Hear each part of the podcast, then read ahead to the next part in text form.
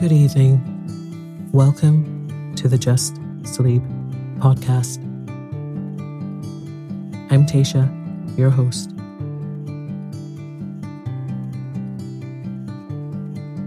Every week, I will read you an old story to help you relax, put the stressful day behind you, and drift off to sleep.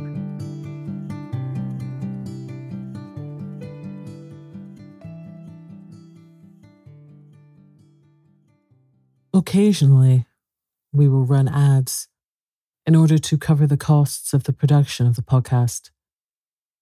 Rest assured, there will be no ads during or after the story. If you prefer an ad-free and intro-free show, you can join Just Sleep Premium. Visit justsleeppodcast.com slash support for more information. Hi, I'm Daniel, founder of Pretty Litter. Cats and cat owners deserve better than any old-fashioned litter. That's why I teamed up with scientists and veterinarians to create Pretty Litter. Its innovative crystal formula has superior odor control and weighs up to eighty percent less than clay litter. Pretty Litter even monitors health by changing colors to help detect early signs of potential illness. It's the world's smartest kitty litter. Go to pretty litter dot com and use code ACAST for twenty percent off your first order and a free cat toy. Terms and conditions apply. See site for details. Hold up. What was that? Boring. No flavor. That was as bad as those leftovers you ate all week. Keke Palmer here. And it's time to say hello to something fresh and guilt-free. Hello Fresh. Jazz up dinner with pecan-crusted chicken or garlic butter shrimp scampi. Now that's music to my mouth. Hello Fresh. Let's get this dinner party started. Discover all the delicious possibilities at hello fresh dot com. There's never been a faster or easier way to start your weight loss journey than with PlushCare. PlushCare accepts most insurance plans and gives you online access to board-certified physicians who can prescribe F D A-approved weight loss medications like Wegovy and Zepbound for those who qualify. Take charge of your health and speak with a board-certified physician about a weight loss plan that's right for you. Get started today at PlushCare.com slash weight loss. That's PlushCare.com slash weight loss. PlushCare.com slash weight loss.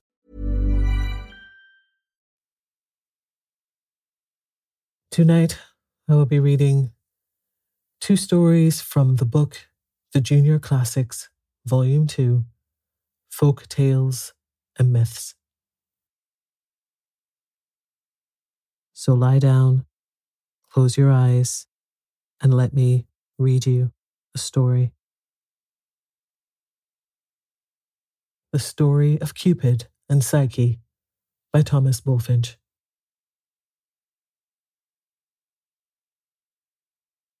A certain king and queen had three daughters. The charms of the two elder were more than common, but the beauty of the youngest was so wonderful that the poverty of language is unable to express its due praise. The fame of her beauty was so great that strangers from neighbouring countries came in crowds to enjoy the sight, and looked on her with amazement, paying her that homage which is due only to Venus herself. In fact, Venus found her altars deserted, while men turned their devotion to this young maiden. As she passed along, the people sang her praises and strewed her way with chaplets and flowers. This gave great offence to the real Venus. Shaking her locks with indignation, she exclaimed, "Am I then to be eclipsed in my honours by a mortal girl? She shall not so quietly usurp my honours. I will give her cause to repent of so unlawful a beauty." Thereupon she calls her winged son Cupid, mischievous enough in his own nature, and rouses and provokes him yet more by her complaints. She points out Psyche to him and says, "My dear son, punish that obstinate beauty. Give thy mother revenge as sweet as her injuries are great. Infuse into the bosom of that haughty girl a passion for some low, mean, unworthy being, so that she may reap a mortification as great as her present exaltation and triumph." Cupid prepared to obey the commands of his mother. There are two fountains in Venus's garden, one of the sweet waters, the other of bitter. Cupid filled two amber vases, one from each fountain, and suspending them from the top of his quiver, hastened to the chamber of Psyche, whom he found asleep. He shed a few drops from the bitter fountain over her lips, though the sight of her almost moved him to pity, then touched her side with the point of his arrow.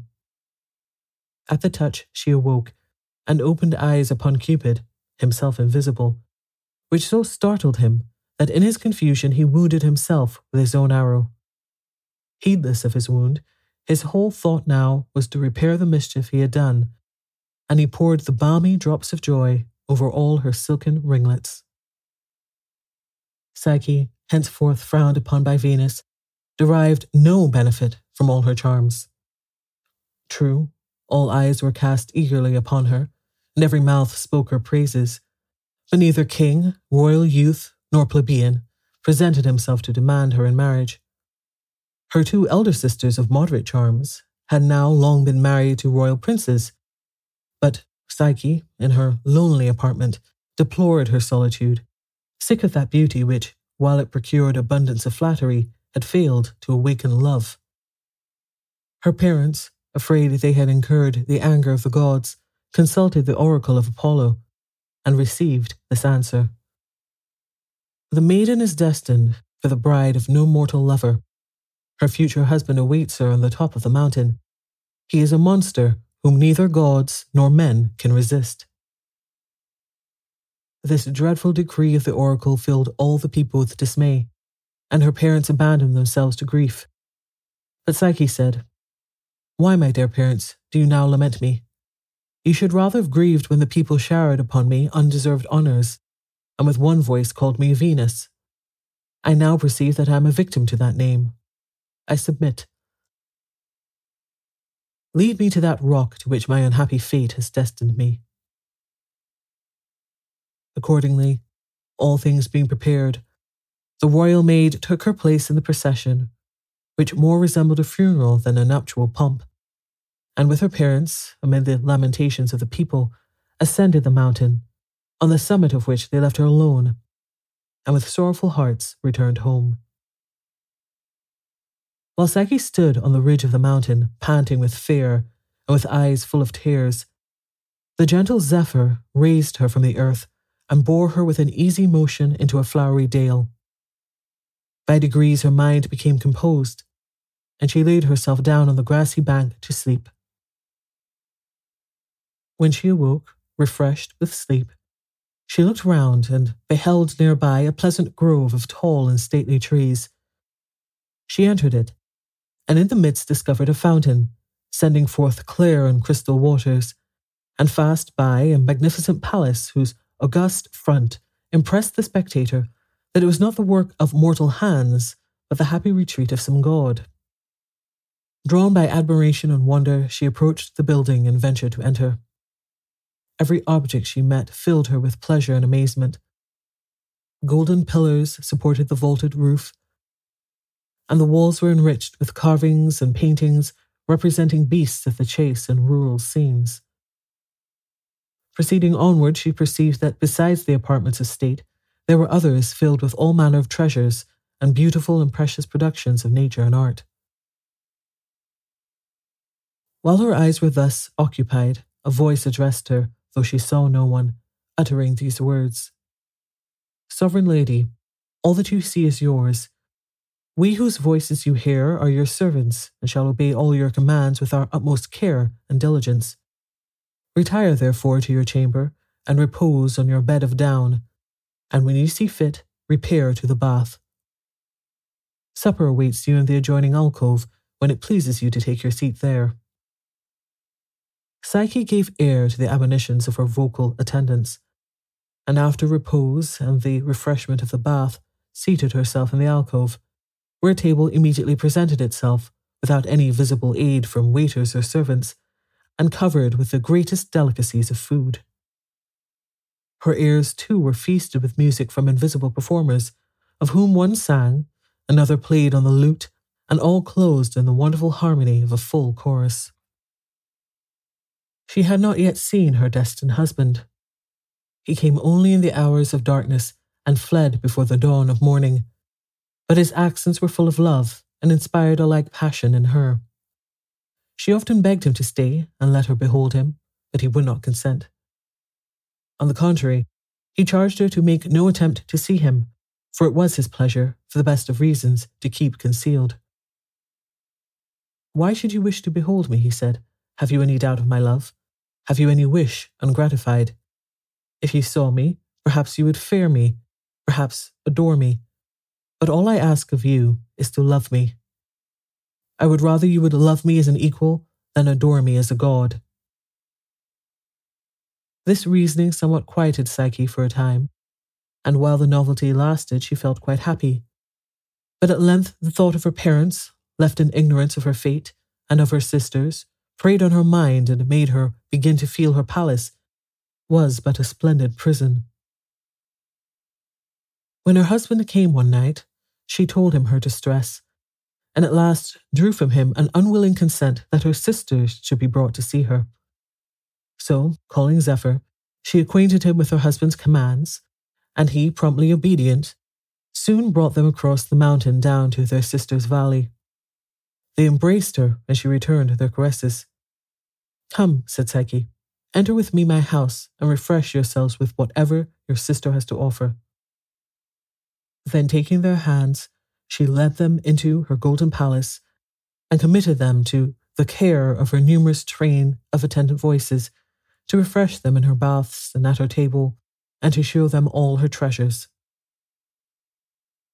The view of these celestial delights caused envy to enter their bosoms, at seeing their young sister possessed of such state and splendour, so much exceeding their own. They asked her numberless questions, among others, what sort of a person her husband was. Psyche replied that he was a beautiful youth, who generally spent the daytime in hunting upon the mountains. The sisters, not satisfied with this reply, soon made her confess that she had never seen him. Then they proceeded to fill her mind with dark suspicions. "Call to mind," they said, "the Pythian oracle that declared you destined to marry a direful and tremendous monster. The inhabitants of this valley say that your husband is a terrible and monstrous serpent, who nourishes you for a while with dainties, that he may, by and by, devour you. Take our advice. Provide yourself with a lamp and a sharp knife. Put them in concealment that your husband may not discover them, and when he is sound asleep, slip out of bed, bring forth your lamp, and see for yourself whether what they say is true or not. If it is, hesitate not to cut off the monster's head, and thereby recover your liberty." Psyche resisted these persuasions as well as she could, but they did not fail to have their effect on her mind, and when her sisters were gone, their words and her own curiosity were too strong for her to resist. So she prepared her lamp and a sharp knife, and hid them out of sight of her husband.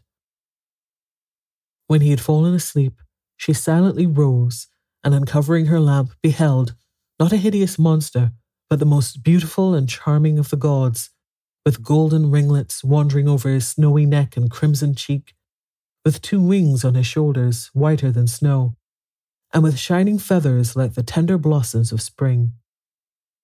As she leaned over to have a narrow view of his face, a drop of burning oil fell on the shoulder of the god, startled with which he opened his eyes and fixed them full upon her. Then, without saying one word, he spread his white wings and flew out of the window. Psyche, in vain endeavouring to follow him, fell from the window to the ground. Cupid, beholding her as she lay in the dust, stopped his flight for an instant and said, "O foolish Psyche, is it thus you repay my love? After having disobeyed my mother's commands and made you my wife, will you think me a monster and cut off my head? But go. Return to your sisters, whose advice you seem to think preferable to mine.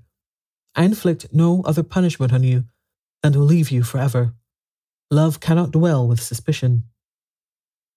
So saying, he fled away, leaving poor Psyche prostrate on the ground, filling the place with mournful lamentations.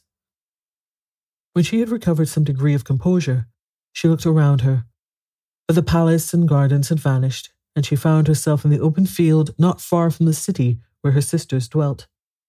She repaired thither, and told them the story of her misfortunes, at which, pretending to grieve, those spiteful creatures inwardly rejoiced.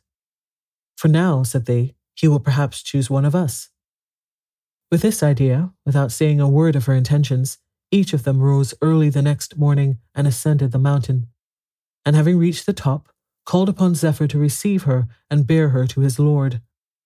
Then, leaping up, and not being sustained by Zephyr, fell down the precipice and was dashed to pieces.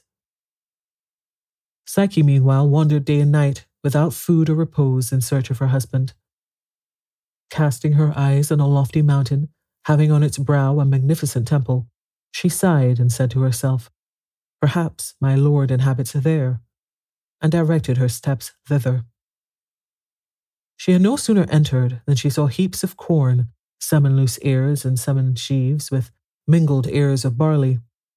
Scattered about lay sickles and rakes and all the instruments of harvest without order, as if thrown carelessly out of the weary reaper's hands in the sultry hours of the day. This unseemly confusion Psyche put an end to, by separating and sorting everything to its proper place and kind, believing that she ought neglect none of the gods, but endeavour by her piety to engage them all in her behalf.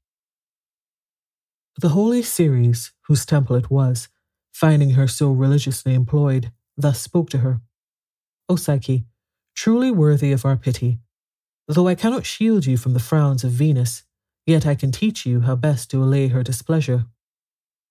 Go then, and voluntarily surrender yourself to your lady and sovereign, and try by modesty and submission to win her forgiveness, and perhaps her favour will restore you the husband you have lost." Psyche obeyed the commands of Ceres, and took her way to the temple of Venus, endeavouring to fortify her mind and ruminating on what she should say, and how best propitiate the angry goddess, feeling that the issue was doubtful and perhaps fatal. Venus received her with angry countenance. "Most undutiful and faithless of servants," said she, "do you at last remember that you really have a mistress? Or have you rather come to see your sick husband, yet laid up by the wound given him by his loving wife? You are so ill-favoured and disagreeable that the only way you can merit your lover must be by dint of industry and diligence. I will make trial of your housewifery." Then she ordered Psyche to be led to the storehouse of her temple, where was laid up a great quantity of wheat, barley, millet, vetches, beans, and lentils, prepared for food for her pigeons, and said, "Take and separate all these grains, putting all of the same kind in a parcel by themselves, and see that you get it done before evening." Then Venus departed and left her to her task. But Psyche, in a perfect consternation of the enormous work, sat stupid and silent, without moving a finger, to the inextricable heap. While she sat despairing, Cupid stirred up the little ant, a native of the fields, to take compassion on her. The leader of the anthill, followed by whole hosts of his six-legged subjects, approached the heap, and with the utmost diligence, taking grain by grain, they separated the pile, sorting each kind to its parcel, and when it was all done, they vanished out of sight in a moment. Venus, at the approach of twilight, returned from the banquet of the gods, breathing odours and crowned with roses. Seeing the task done, she exclaimed, "This is no work of yours, wicked one, but his, whom to your own and his misfortune you have enticed." So saying, she threw her a piece of black bread for her supper and went away. Next morning, Venus ordered Psyche to be called and said to her, "Behold yonder grove, which stretches along the margin of the water. There you will find sheep feeding without a shepherd, with golden shining fleeces on their backs. Go fetch me a sample of that precious wool, gathered from every one of their fleeces." Psyche obediently went to the riverside, prepared to do her best to execute the command. But the river god inspired the reeds with harmonious murmurs, which seemed to say, "O maiden, severely tried, tempt not the dangerous flood, nor venture among the formidable rams on the other side. For as long as they are under the influence of the rising sun, They burn with a cruel rage to destroy mortals with their sharp horns or rude teeth. But when the noontide sun has driven the cattle to the shade, and the serene spirit of the flood has lulled them to rest, you may then cross in safety, and you will find the woolly gold sticking to the bushes and the trunks of the trees. Thus, the compassionate river god gave Psyche instructions how to accomplish her task, and by observing his directions, she soon returned to Venus with her arms full of the golden fleece, but she received not the approbation of her implacable mistress, who said, "I know very well that it is by none of your own doings that you have succeeded in this task, and I am not yet satisfied that you have any capacity to make yourself useful. But I have another task for you. Here, take this box and go your way to the infernal shades, and give this box to Proserpine, and say, 'My mistress Venus desires you to send her a little of your beauty, for in tending her sick son she has lost some of her own. Be not too long on your errand, for I must paint myself with it to appear at the circle of the gods and goddesses this evening.'" Psyche was now satisfied that her destruction was at hand, being obliged to go with her own feet directly down to Erebus. Wherefore, to make no delay of what was not to be avoided, she goes to the top of a high tower to precipitate herself headlong, thus to descend the shortest way to the shades below.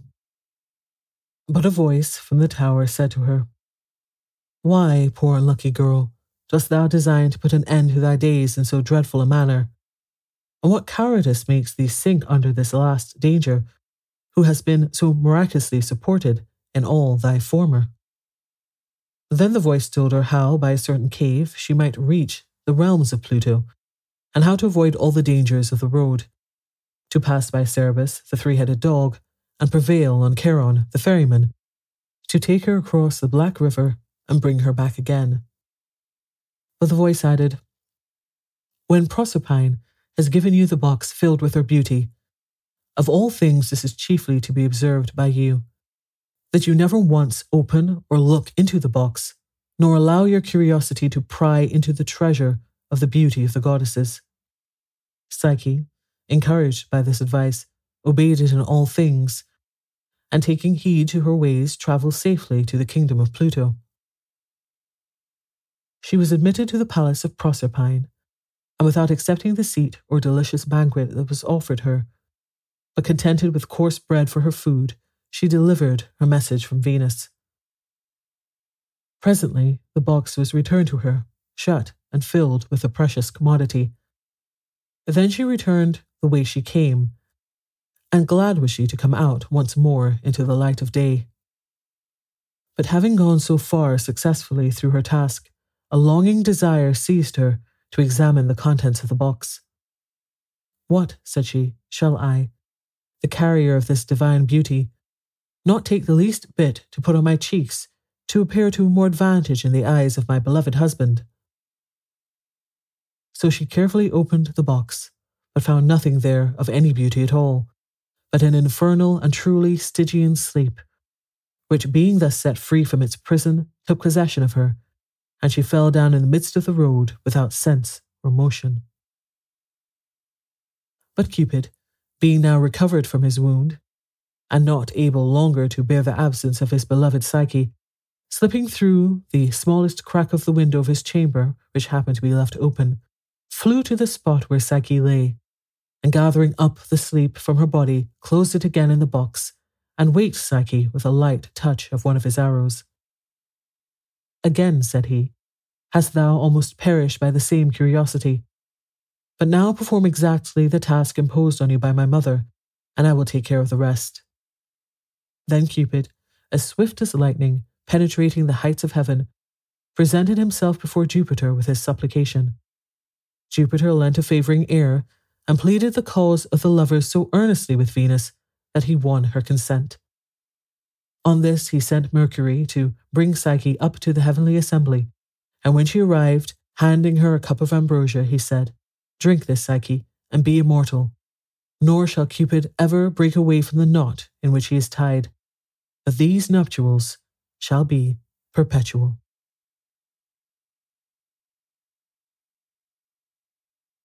How Phaeton Drove the Sun.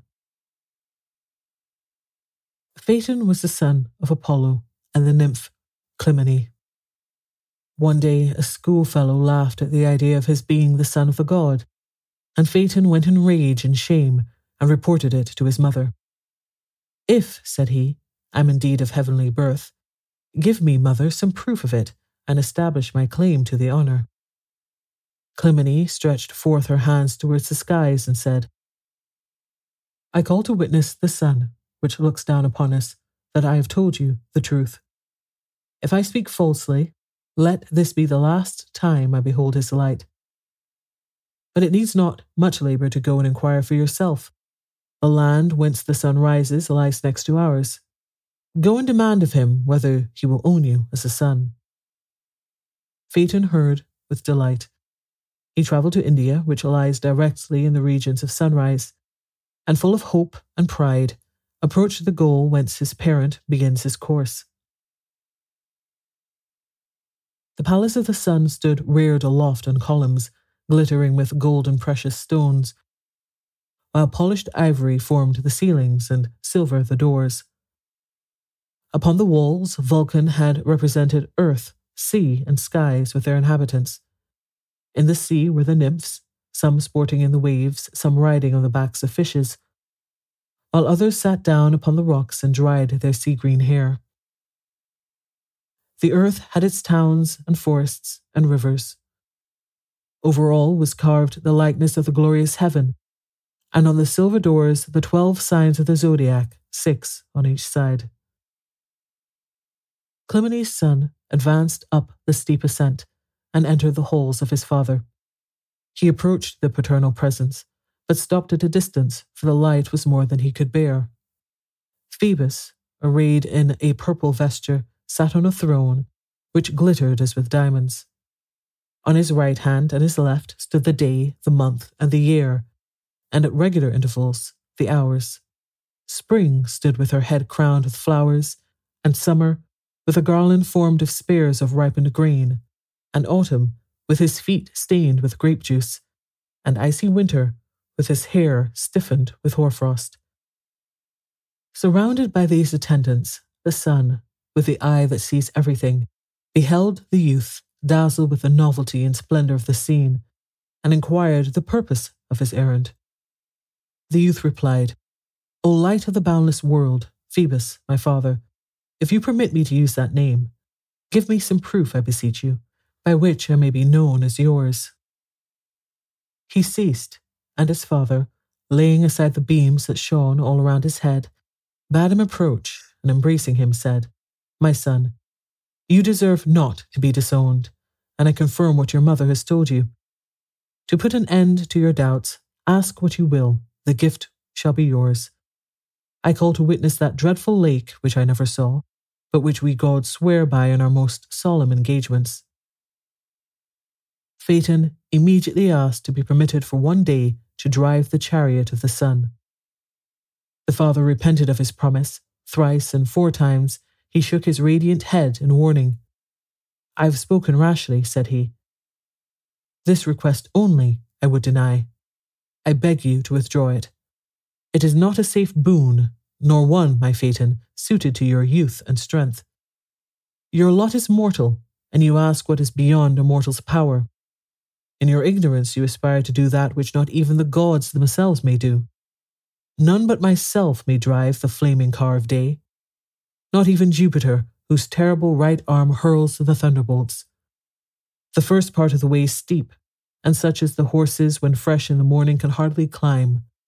The middle is high up in the heavens, whence I myself can scarcely, without alarm, look down and behold the earth and sea stretched beneath me. The last part of the road descends rapidly and requires most careful driving. Tethys, who is waiting to receive me, often trembles for me lest I should fall headlong. Add to all this, the heaven is all the time turning round and carrying the stars with it. I have to be perpetually on my guard lest that movement, which sweeps everything else along, should hurry me also away. Suppose I should lend you the chariot. What would you do? Could you keep your course while the earth was revolving under you? Perhaps you think that there are forests and cities and abodes of gods and palaces and temples on the way. On the contrary, the road is through the midst of frightful monsters. You pass by the horns of the bull, in front of the archer, and near the lion's jaws, and where the scorpion stretches its arms in one direction and the crab in another. Nor will you find it easy to guide those horses, with their breasts full of fire that they breathe forth from their mouths and nostrils. I can scarcely govern them myself when they are unruly and resist the reins. Beware, my son, lest I be the donor of a fatal gift. Recall your request while yet you may. Do you ask me for a proof that you are sprung from my blood? I give you a proof in my fears for you. Look at my face. I would that you could look into my heart. You would there see all a father's anxiety. Finally, he continued, look round the world and choose whatever you will of what earth or sea contains most precious. Ask it and fear no refusal. This only I pray you not to urge. It is not honor, but destruction you seek. Why do you hang round my neck and still entreat me? You shall have it if you persist. The oath is sworn and must be kept. But I beg you to choose more wisely. He ended, but the youth rejected all admonition and held to his demand. So, having resisted as long as he could, Phoebus at last led the way to where stood the lofty chariot. It was of gold, the gift of Vulcan. The axle was of gold, the pole and wheels of gold, the spokes of silver.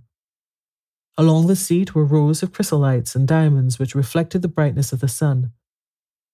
While the daring youth gazed in admiration, the early dawn threw open the purple doors of the east and showed the pathway strewn with roses. The stars withdrew, marshalled by the day star, which last of all retired also. The father, when he saw the earth beginning to glow, and the moon preparing to retire, ordered the hours to harness up the horses. They obeyed, and led forth the steeds from the lofty stalls, and attached the reins. Then the father bathed the face of his son with a powerful ointment, and made him capable of enduring the brightness of the flame. He set the rays on his head, and with a foreboding sigh said, If, my son, you will in this at least heed my advice. Spare the whip and hold tight the reins. They go fast enough of their own accord. The labour is to hold them in. You are not to take the straight road directly between the five circles, but turn off to the left. Keep within the limit of the middle zone and avoid the northern and the southern alike. You will see the marks of the wheels and they will serve to guide you. And that the skies and the earth may each receive their due share of heat. Go not too high, or you will burn the heavenly dwellings, nor too low, or you will set the earth on fire. The middle course is safest and best. And now I leave you to your chance, which I hope will plan better for you than you have done for yourself. Night is passing out of the western gates, and we can delay no longer. Take the reins, but if at last your heart fails you, and you will benefit by my advice, stay where you are in safety, and suffer me to light and warm the earth. The agile youth sprang into the chariot, stood erect, and grasped the reins with delight, pouring out thanks to his reluctant parent. Meanwhile, the horses fill the air with their snortings and fiery breath, and stamp the ground impatiently. Now the bars are let down, and the boundless plain of the universe lies open before them. They dart forward and cleave the opposing clouds and outrun the morning breezes which started from the same eastern goal.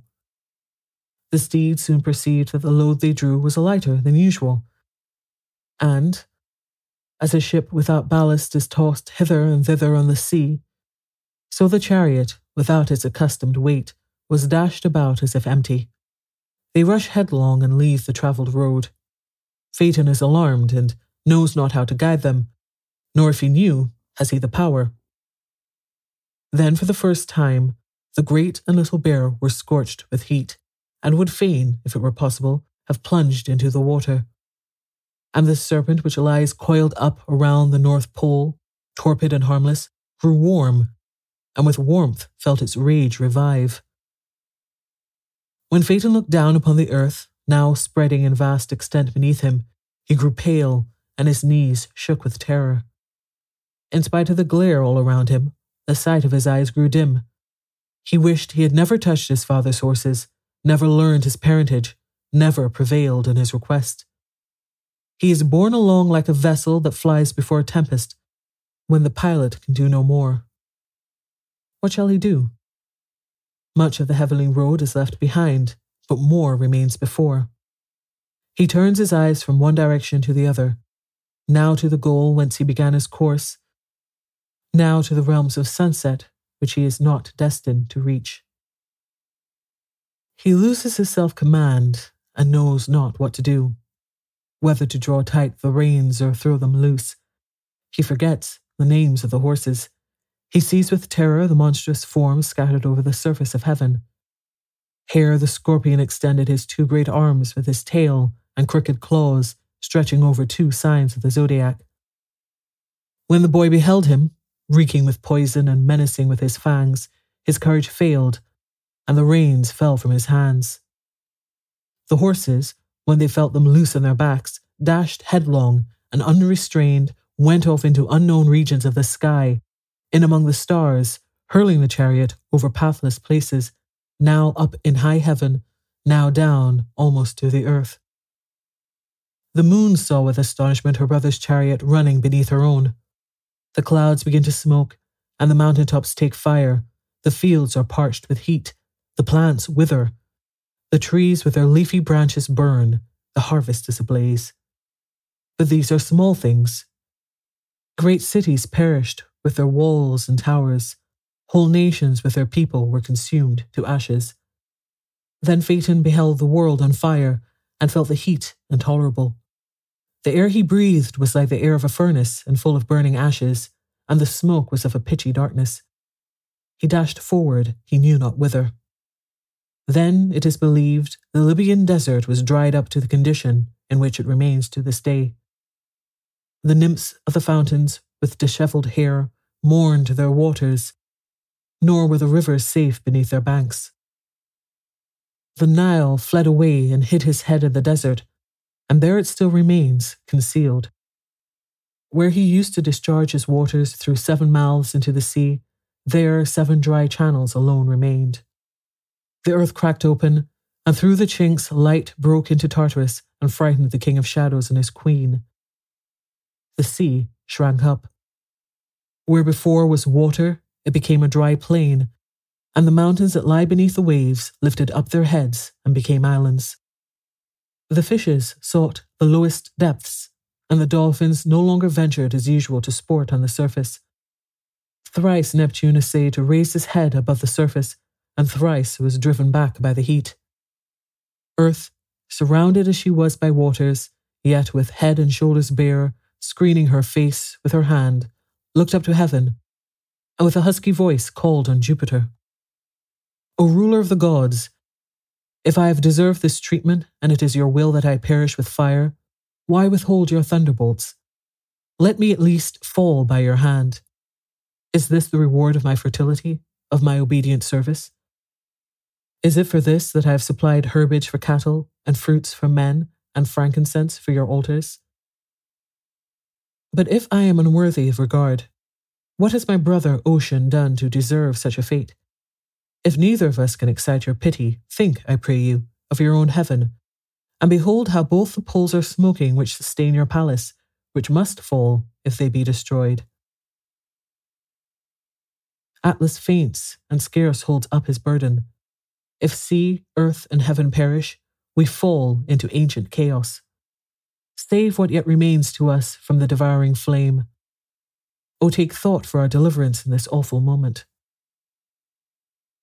Thus spoke Earth, and overcome with heat and thirst, could say no more. Then Jupiter, omnipotent, calling to witness all the gods, including him who had lent the chariot, and showing them that all was lost unless some speedy remedy were applied, mounted the lofty tower from whence he diffuses clouds over the earth and hurls the forked lightnings. But at that time, not a cloud was to be found to interpose for a screen to earth, nor was a shower remaining unexhausted. He thundered, and brandishing a lightning bolt in his right hand, launched it against the charioteer, and struck him at the same moment from his seat and from existence. Phaeton, with his hair on fire, fell headlong, like a shooting star which marks the heavens with its brightness as it falls. And Eridanus, the great river, received him, and cooled his burning frame.